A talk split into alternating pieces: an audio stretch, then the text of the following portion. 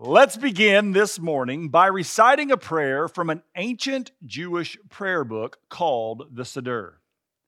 This prayer book predates the birth of Jesus, and this specific prayer would have been a common prayer that men prayed each and every morning.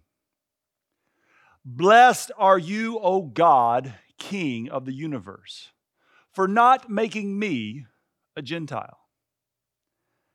Blessed are you, O God, King of the universe, who has not made me a slave. Blessed are you, O God, King of the universe, who has not made me a woman. I am super glad that by virtue of technology, I delivered that last line. Because if we were here on a Sunday morning, I'm sure more than one of you would have thrown something at me. Because I am not Jewish and have never recited this prayer until now, I will not take the time to defend it.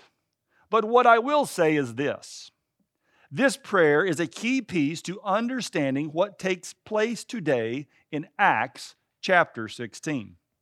But before we get into Acts chapter 16, which has already been read for you, I need to catch you up to speed with where we have been in our journey through the book of Acts. If you remember three weeks ago, I preached Acts 13 and 14, and I covered what was Paul's first missionary journey. I told you that Paul had left Jerusalem. He had gone up into the interior of what is modern day Turkey, back then known as Asia Minor. He went to cities like Lycaonium and Derbe, and he proclaimed the gospel there. In one of those cities, men who were Judaizers who disagreed with his message hunted him down and stoned him, and they actually thought they had killed him. Paul, in his brazenness and boldness for the gospel of Jesus Christ, decides to get up the day after that stoning and continue to preach the gospel in that city. Testing his luck even further, he decides to go back to the city where those men had just come from and continue to proclaim the gospel there. After a bit of time, Paul finds his way back in Jerusalem, where we have found ourselves for the last two weeks in Acts chapter 15 at the Jerusalem Council. And what was it that brought all of the leaders from the early church to Jerusalem to have this big, great, giant meeting? And it was this, according to Acts 15, verse 5. But some believers who belonged to the party of the Pharisees rose up and said, It is necessary to circumcise them and to order them to keep the law of Moses. Now we have to ask ourselves, why was this an issue? And here's why. Because people were coming into the family of God, into the church, who weren't like the people who were already in and established inside of the church. They didn't have the same background and religious upbringing. They didn't follow the same rules and customs. And in many cases, they weren't the same class of people. They were considered unclean, uncouth, barbaric, and in many cases, second class and less than.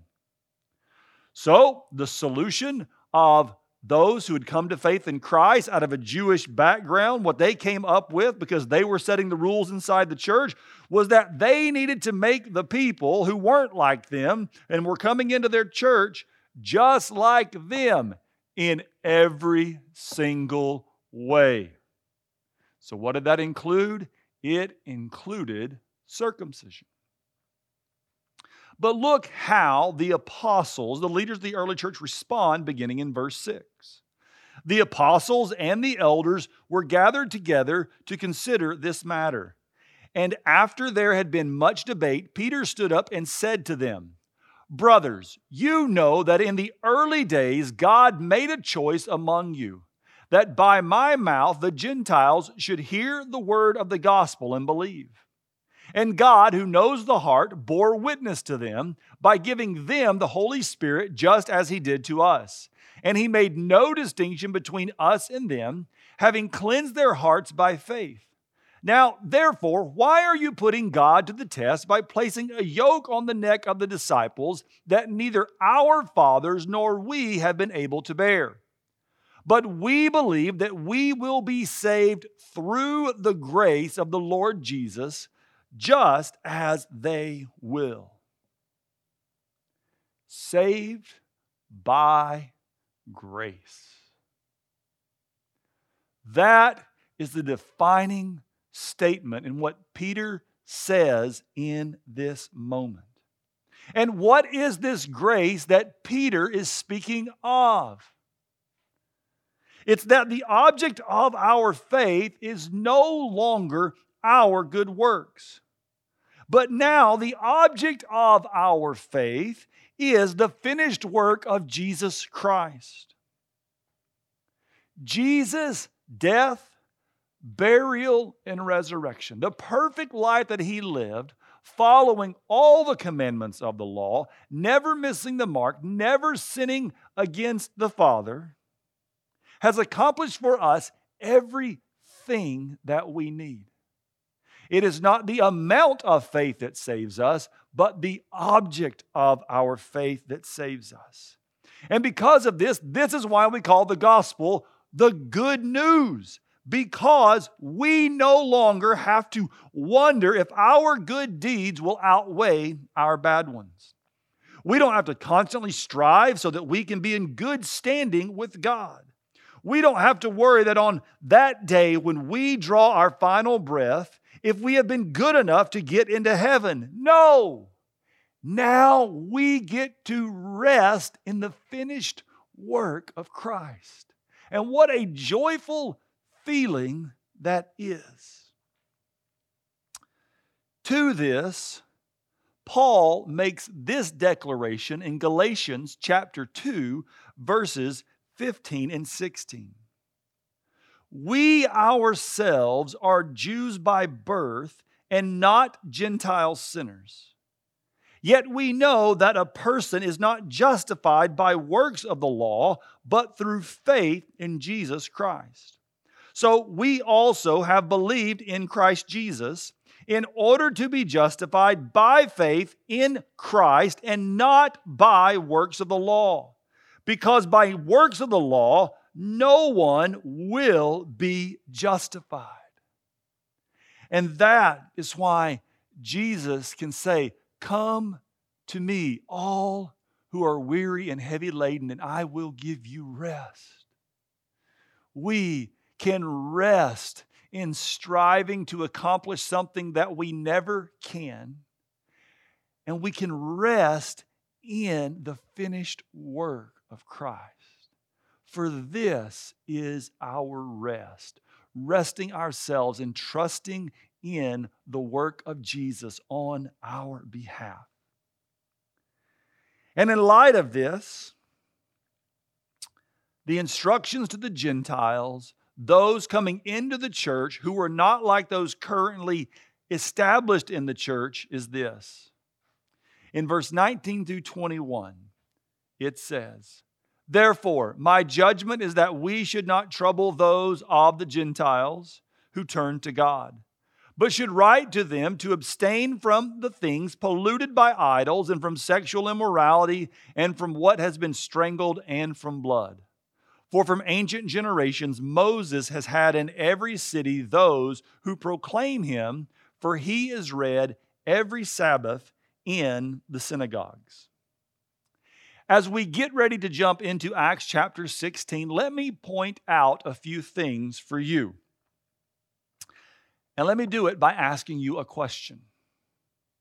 At this point in the development of the early church and of the New Testament, what is the only letter that has been written by Paul to one of the churches?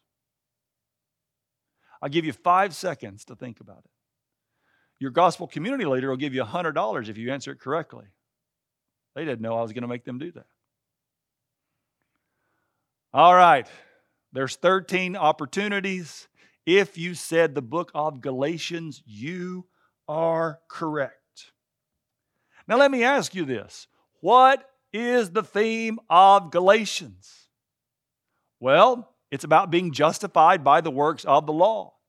It is about this same issue, circumcision. This was the predominant theme in the early church. And it made Paul crazy. Not only did it make Paul crazy, it made him violently angry to where at the end of the book of Galatians, he said, To you who are promoting this idea that you need to be circumcised along with faith in Jesus, I just wish you would emasculate yourself and cut the whole thing off. And all the men winced just a little bit. Everything that we've covered in Acts 13 through 15 is found inside of the book of Galatians.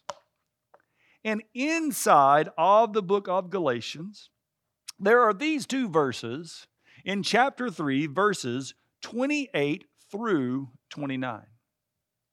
Paul says, There is neither Jew nor Greek, there is neither slave nor free, there is no male and female, for you all are one in Christ Jesus. And if you are Christ's, then you are Abraham's offspring heirs according to the promise. Now, I want you to think back to a moment that the, the prayer that we recited at the beginning of my message, which was intended to get your attention. The prayer that Jewish men were praying every morning was God, thank you for not making me a man, a slave, or a woman. And what is it that Paul addresses here? There is no male and female. There is no slave or free. There is no Jew or Gentile, for you are all one in Christ Jesus. That we are all part of the family of God. That when it comes to our justification, us being made in right standing before God, there is no distinction and separation between any human being who is an heir according to the promise. And what a glorious and grand reality that is. One of the reasons I love being a part of Aletheia Church is that there is such diversity in our church that we do not recognize people according to their differences, but that we bring people into the fold. And we try to accept and to love each and every person who comes in our doors, not recognizing or differentiating by our distinctives, but being primarily identified as children of God, as children of the King. Now, all of this that I've said in the prayer and these verses in Galatians 3 28 and 29 are very key and very important to what we see in Acts chapter 16 today. I want you, beginning in verse 11, to look at the headings that you see in each of these sections. Depending on what your Bible says, mine says the conversion of Lydia. Then it says Paul and Silas in prison, which I want you to retitle the slave girl. And then lastly, it says the Philippian jailer converted. And so the question is what do you notice about these three headings? The very first three people saved in Paul's second missionary journey is a woman, a slave girl, and a Gentile. If you ever doubt that God is weaving together one big, beautiful story, one big, beautiful tapestry out of all the happenings that are taking place in people's lives all around the world. I pray that this encourages you. Let's look at how this takes place beginning back in verse 6. This is what we call the Macedonian call, where Paul and Silas have now gone out on his second missionary journey. He's going back through the region of Phrygia and Galatia, which is where he was back in the first missionary journey, back in Iconium and Lystra and Derbe. He was forbidden by the Holy Spirit to speak the word in that area. So they went up to Mysia and they attempted to go to Bithynia. But the Spirit of Jesus said, No, I'm not going to allow you to go there. So passing by there, he went down to Troas, and a vision appeared to Paul in the night. A man of Macedonia was standing there, urging him and saying, Come over to Macedonia and help us. And when Paul had seen the vision, immediately we sought to go into Macedonia, concluding that God had called us to preach the gospel to them. Now, at this point, a lot of these cities don't make sense to you in any way, shape, or form. I would always encourage you when you read the book of Acts that you have four things in hand. One, Paul's first missionary journey map, a second missionary journey map, a third missionary journey map, and a timeline of Paul's ministry and letters. It makes the entire book make so much more sense and come alive in a new way. What was being told to us here, Paul has now gone through Turkey from east all the way to the western side of Turkey, and he is now going to cross over a little bitty body of water and he is going to cross into Greece. And he is going to come into the city of Philippi, which we see in verse 12 is a leading city of the district of Macedonia and a Roman colony. And it says they remained there in that city some days. That means a long time in modern English.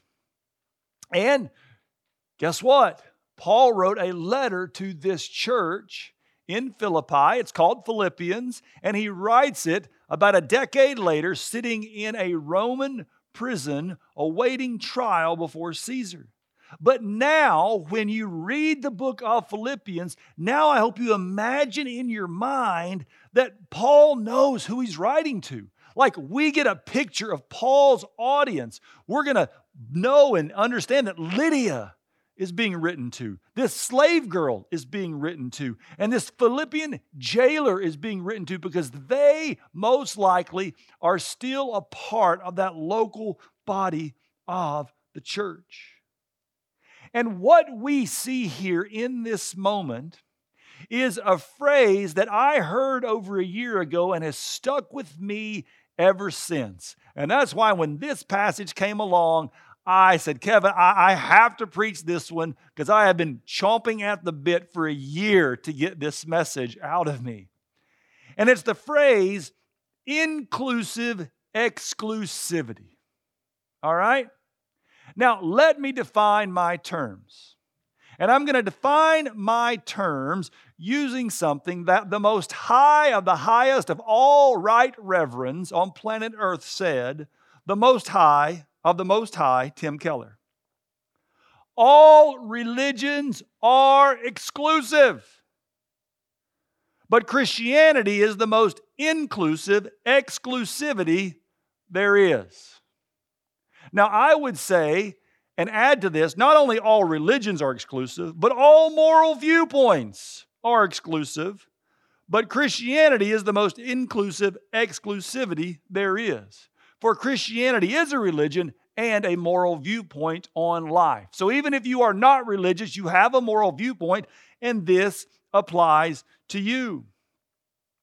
Now, in hearing this term and in coming across this quote, I found a blog article that I felt thought was very relevant by a very well-known pastor named J.D. Greear out of North Carolina.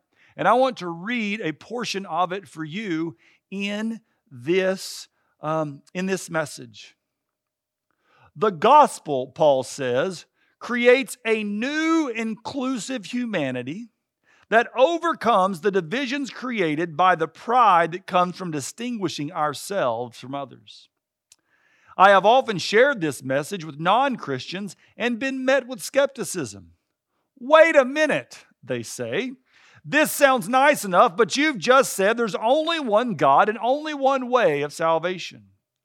That doesn't sound inclusive. That sounds like the definition of exclusive.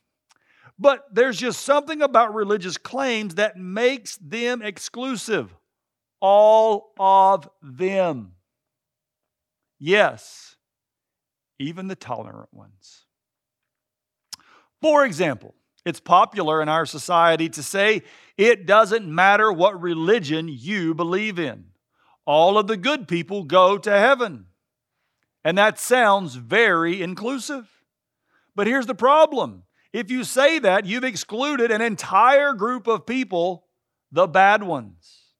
And chances are you get to define what is bad. And so, very suddenly, your inclusivity becomes very narrow. Our default position is to imagine heaven with all of the people we like and without any of the people we don't like. I can't think of a better definition of exclusivity. And you might say, no, no, I'm not religious at all. I don't exclude anyone for any reason but you still have your standard as to what constitutes a good person. Religious or irreligious, conservative or liberal, we all have a list. Some people are on it and others aren't. Don't believe me? And he goes on to give an example in Chapel Hill, North Carolina, which I think I can equate here in Gainesville and then add one myself. He says, Try driving through Chapel Hill, North Carolina. I'll say downtown Gainesville, just east of the university, a place that prides itself on tolerance.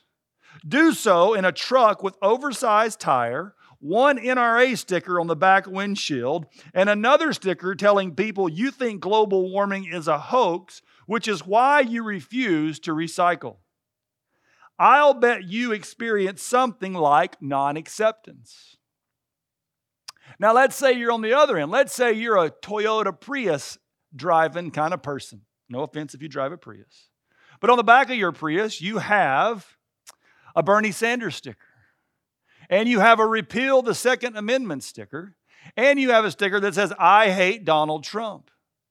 You go to the more conservative areas of our state and pull up to a small country gas station, and you see how tolerant those people become of you.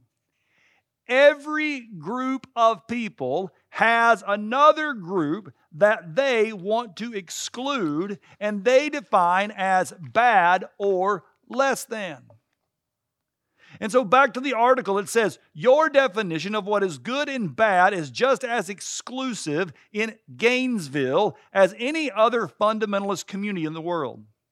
All religions and moral viewpoints end up being exclusive. Everyone has a line for who is in and who is out. Christianity is inclusive exclusivity. It teaches that the only way we can be justified in God's sight is by having Christ's righteousness imputed to us. We're not accepted because of our moral record, our education, our marital status, our race, or our political viewpoint. God gives salvation as a gift to all who will repent and receive it in humility and faith. The gospel says, Whosoever will may come, regardless of the mistakes in your past, your problems in the present, or your lack of potential for the future, you come to Jesus, and Jesus saves whosoever. Church, there are two things that we must hold in tension with one another something that many churches do not hold at all intention, and they only hold on to being inclusive, meaning that they tell everyone that they can come in, that everyone is accepted. And I know this may be a hard message to hear. And, and what I would say is what we should tell people is all are welcome. If you are out there today and you are listening to us and you have never been a part of Aletheia Church and you're wondering what it's like because your only connection is uh, through this camera, you need to know you are welcome here. Every human being who is drawing breath is welcome here to come and to be a part of who we are and what we're doing and the worshiping of King Jesus. And we want you to know we will walk with you through some of life's most trying circumstances. And, you, and we want you to know that we will welcome you, but we also will call you to repentance and to following Jesus. Throughout the scripture, there are standards of conduct. There are standards that we are to abide by. There are ways in which we are to mold and shape our lives. Not because we've necessarily chosen that way, but because God has shown us this is how life is best lived. This is how He expects us to live. Now, we do these works, and you may be saying to yourself, Daniel, you said I didn't have to do any works. And what I said was, you didn't have to do any works for your justification. You don't do any of your works to get in right standing with God. But now, because of what Christ has done for you in this moment, there are works that He has created beforehand for you to do. And there are good things that you do in loving brothers and sisters and people around the world, but there will also be sin that you have to repent from and turn from if you are going to faithfully follow Jesus in this newly established relationship that you have. And on the other hand, there are people who don't try to include everyone, but they try to be exclusive. And they tried to be exclusive because they really want to hold a tight knit group together. They want everybody to look like them. They want everybody to like the same music they do. They want them to dress like them. They want them to act like them. They want them to obey all of these religious rules. And they become this little enclave of people, this little clique that binds together and make it almost impossible for anyone on the outside who could ever break in. But, church, what we have to hold in tension is that we must welcome and invite people into the family of God. But we must also hold up to the standard of our doctrine, and we must make sure that we don't let secondary and tertiary issues become primary issues. We must make sure that we are continually opening ourselves up and including people into this family of faith, not shutting anyone out because they don't look like us or talk like us or sound like us or think like us. For that is not of the gospel. That is not of the character of Jesus. And that is what makes Jesus such an amazing character in Scripture that Jesus could relate to the most religious person that there was, but he could also sit down and have a meal with tax collectors and prostitutes. Jesus engaged everyone, but he also called everyone to repent of their sin. Let's look at these three characters that God has intentionally placed in this story today. The first is the conversion of Lydia. In verse 13, it says, And on the Sabbath day, we went outside the gate to the riverside, where we were, where we supposed there was a place of prayer, and we sat down and spoke to the woman who had come together. One who heard us was a woman named Lydia from the city of Thyatira, a seller of purple goods who was a worshiper of God. The Lord opened her heart to pay attention to what was said by Paul. After she was baptized and her household as well, she urged us, saying, If you have judged me to be faithful to the Lord, come to my house and stay. And she prevailed upon us. So, as a character sketch, we ask the question who was Lydia? Lydia was a powerful woman. Lydia was a strong woman. She was a successful woman. She was a driven woman. She would have been a woman of great means and great wealth. She would have been at the highest strata of Roman society. And along with that, we see that she was very spiritually interested. So if you're writing down a title for Lydia, I want you to write down spiritually interested. And the question is, how does Lydia come to faith in Christ? Well, basically, she's at a prayer meeting, which would be the equivalent today of an evangelistic Bible study. She was there and she was present. And, and I love how Luke records this. It says, The Lord opened her heart to pay attention to what was said by Paul. So notice Lydia's part was to be there and engaged. Paul's part was to proclaim the gospel. But it is God and God alone who opens the heart of a human being to come to faith in Christ. And the words here in English, to pay attention to, it really has a stronger meaning in the Greek. It's actually the word to crave, like a drug addict craves the strongest drug. That is what God produced in her heart, and this led her to faith in Christ. And so, my question to you, as we've been focusing on asking the question throughout this entire year, who is your one, is this Who is your Lydia? Who's the person in your life who is spiritually inter- interesting? Who is the person that you can have spiritual conversations with? And that if you invited them to church at Aletheia once we gather again, or if you invited them into your gospel community or where you're gathering this morning, they would come along to listen to the word of God being proclaimed. I pray that you would write someone down and that you would begin to engage with this person you have identified as your Lydia. Let's look at the next story that I have titled The Slave Girl. In verses 16 through 18, it says, As we were going to the place of prayer, we were met by a slave girl who had a spirit of divination and brought her owners much gain by fortune telling. She followed Paul and us, crying out, These men are servants of the Most High God, who proclaim to you the way of salvation. And this she kept doing for many days. Paul, having become greatly annoyed, turned and said to the Spirit, I command you in the name of Jesus, come out of her. And it came out that very hour. And so the question we have to ask in our character sketch is who is this slave girl?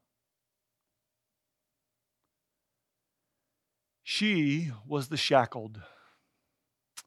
She was the abused, the trafficked, the broken, and the traumatized. And how is it that she gets saved? How does she get delivered from this demon that was tormenting her? How does she get delivered from her captors?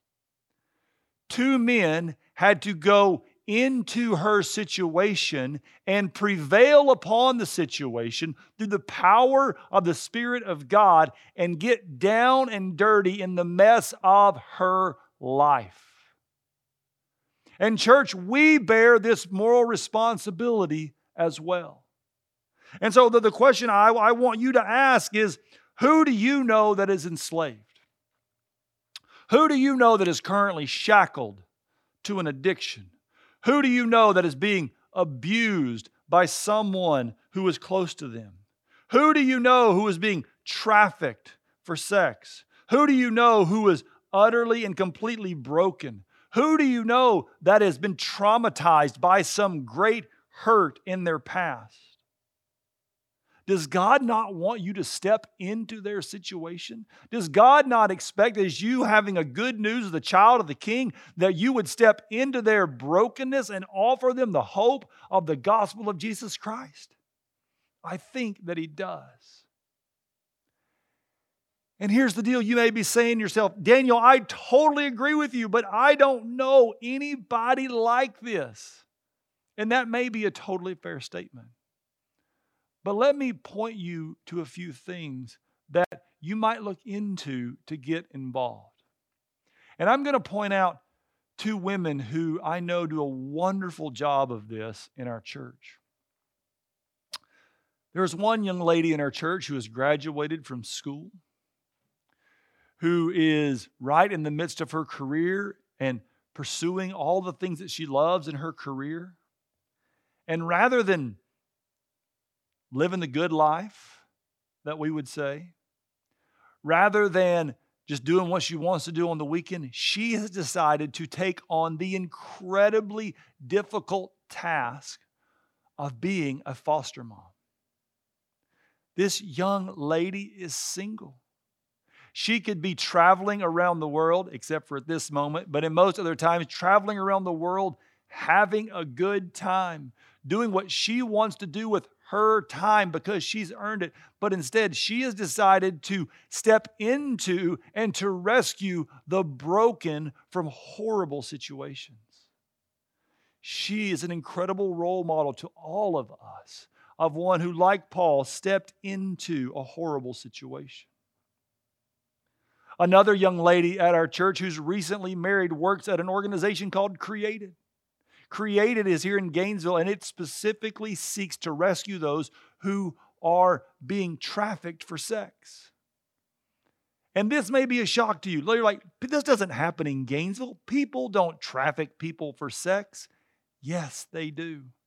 Each and every day, dozens of girls are trafficked up and down I 75 for the sole perversion and pleasure of men who will use them and abuse them. Many of them under 18, some not even yet teenagers. And so there's an organization in Gainesville to which you can get involved, which can specifically, which specifically strives to rescue young women who have been enslaved in sexual bondage. And let me say this, church those who are shackled, abused, trafficked, broken, and traumatized, they aren't coming to our church. Why? Because they are broken. They can barely get on with their lives. I don't care how good the preacher is on Sunday morning. I don't care how good our worship music is. I don't care how good our program is. I don't care how good our building is or our location is. People like this aren't coming to church because they don't feel as if they are welcome. They have been used and abused their entire life. And so, what we need to do is we need to be willing to step into their situations and to go and rescue them in the same way that Jesus steps down from heaven into the earth and rescues us we must be willing to get involved in uncomfortable circumstances that may, may be way out of our comfort zone and expertise. But let me say this to you have confidence, for is the Lord your God not with you? I pray that God reveals to you a Lydia. If he hasn't, you pray, I mean, a slave girl. If he hasn't, Pray that He would reveal to you a way that you can get involved to rescue those who are broken and chained. Lastly, is the Philippian jailer. We see this in verses 25 to 34. Because of what they had done in releasing the slave girl, this wound up with Paul and Silas being thrown in prison. And so, about midnight, Paul and Silas were praying and singing hymns to God, and the prisoners were listening to them. And suddenly there was a great earthquake, so that the foundations of the prison were shaken. And immediately all the doors were opened, and everyone's bonds were unfastened. When the jailer woke and saw that the prison doors were open, he drew his sword and was about to kill himself, supposing that the prisoners had escaped. But Paul cried with a loud voice, Do not harm yourself, for we are all here. And the jailer called for lights and rushed in, and trembling with fear, he fell down before Paul and Silas. Then he brought them out and said, Sirs, what must I do to be saved? And they said, Believe in the Lord Jesus, and you will be saved, you and your household. And they spoke the word of the Lord to him and to all who were in his house. And he took them the same hour of the night and washed their wounds, and he was baptized at once, he and all his family. Then he brought them up into his house and set food before them. And he rejoiced along with his entire household that he had believed in God. Who might the Philippian jailer be? Who might he be in our lives? I would venture to guess that he was a skeptic. If you know anything about history and about jailers at this time, they were typically men who had served well in the Roman army. This means that they were not young, but they were of an elderly state. They were at the very end of their service. They had most likely seen a lot of battles, a lot of war, a lot of bloodshed, a lot of death. And we know that many times these things harden us to the world around us. And so, in this position, as he is watching over these and the cell doors fling open, he actually goes to kill himself. Why? Because it was a cushy job, except for one thing. If any prisoner escaped, you lost your life as punishment. So, in order to save that man's life, Paul and Silas remained in prison. And so, the, the question I think we ask is well, how does someone like this come to faith in Christ? That if you have someone who is really hard toward the things of God in their life, how is it that we might learn from Paul and Silas in this moment to see them come to faith, knowing that their conversion may not be as quick or as dramatic? But I think there are two things that we can learn from this story. I think number one, we can learn from the joy that Paul and Silas have in prison. I mean, these guys were imprisoned, one, for doing good work of the kingdom of God. They had done nothing wrong. But yet, what are they doing? Are they belly aching? Are they whining? Are they complaining? No, they are rejoicing. They are joyful. They are singing songs to the Most High God. I'm sure the Philippian jailer had never heard anything like this in his whole life. And he probably thought they were a bunch of nut jobs but yet, when the opportunity came for them to run and to get out of there, they didn't go anywhere. And what they actually did was they showed that man a great act of grace. Because they could have left and he would have lost his life. But their great act of grace was them not asserting their rights, not running into the freedom that they had, but remaining where they were as a witness and a testimony to this man who was a skeptic. So if you have people who are in your life who are skeptics, as you sit there and you try to write down who this might be, I would encourage you to do two things. To one, stop arguing and whining and complaining about COVID 19 or any other problem or circumstance that comes up in your life. Because I do find it interesting that it is in the book of Philippians where Paul says in Philippians 2:14, "Do everything without arguing and complaining." Now, I've often said if there's one verse that I could strike out of the Bible, that might be the one. Because do you know how hard it is to not complain and to murmur and to bellyache and to gripe? It is super duper, extra duper hard. But yet, this is God's instruction to us. Because the problem is when we whine and we gripe and we complain about our circumstances, we're actually bad mouthing God. And you're like, but Daniel, I didn't even mention God the last time I was arguing and complaining about my circumstances. But here's the deal Does the scripture not say in Hebrews 1 1 through 4 that Jesus is sitting on his throne? Does it not say in Hebrews 2 8 through 10 that everything is under the control of Jesus, even if it seems as if it's not under his control? So, the question for us as believers do we acknowledge that every person, every problem, and every pressure that is in our lives is been put there, has been put there by the hand of a sovereign God. Do you believe that? And if you do, why would you argue and complain about your circumstances? Might this be the reason why, over and over and over and over in his letters, and you can see it throughout his writings, Paul says, Rejoice in your circumstances. Be joyful in your circumstances. Have joy no matter what is going on. And to the church in Philippi, he does write this in his letter to the Philippians. Look at what he says in verse 4. And he's writing this from a prison cell in Rome, mind you. Rejoice in the Lord always. Again, I will say, rejoice. I've told you that anytime the Bible repeats itself, it's trying to drive home a very strong point. And so from prison, Paul says, Rejoice in the Lord always.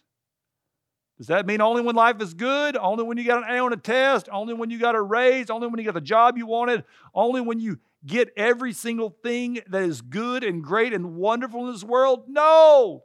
It means you rejoice even when it's hard, even when it's bad, because you and you will find yourself being thankful to God in new and deep and powerful ways. You will find gratitude welling up in you that you never knew was there.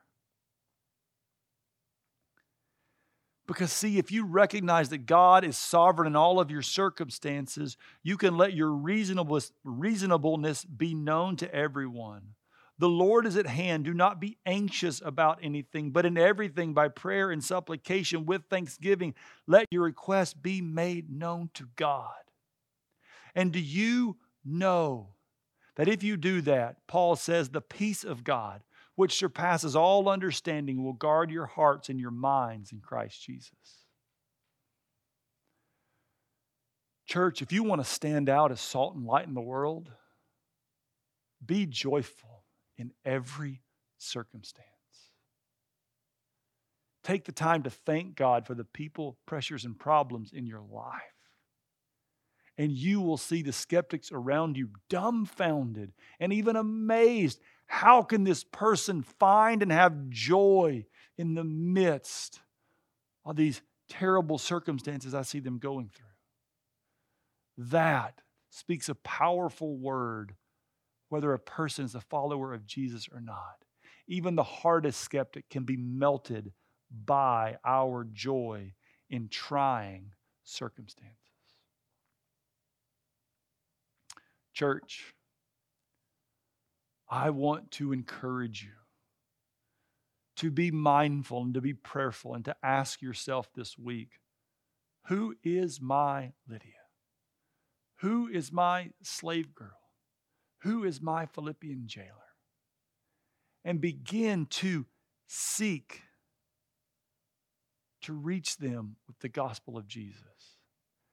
And you know what's going to be awesome if we all do that? If our church collectively does this together did you know we will be a very inclusive, exclusive church in the best way imaginable? Because you will see people from every skin color, from every background, from every upbringing, from every socioeconomic class that exists. We will see this beautiful representation of the body of Christ in Gainesville. We will see people from all nations. We will see people from every tribe, from every tongue, from every nation be a part of this church. And you know what? That's what the Bible says heaven is like in many ways. In one specific way, there is this group of people from every tribe, tongue, and nation. In church, if we reach out in this way and we invite all to come to Jesus and we get involved with everyone and ask them to come to Jesus, to get involved in their lives, to get involved in their circumstances, to come alongside them, and to show overwhelming and great, exceeding joy, then we will see one of the most beautiful things that a person can witness in this world, and that is a diverse body of Christ. Let's pray. Father, I thank you for today, and I thank you for this message, and I thank you for all who have listened. Father, I pray that this message would go beyond my mouth, would go beyond the hearers and the watchers of this video, and I pray that it would go around the world. I pray that it would permeate the city of Gainesville and to wherever people are gathered and watching from, and would be used to have an amazing and great impact for the gospel of Jesus Christ. It's in the name of Jesus that we pray. Amen.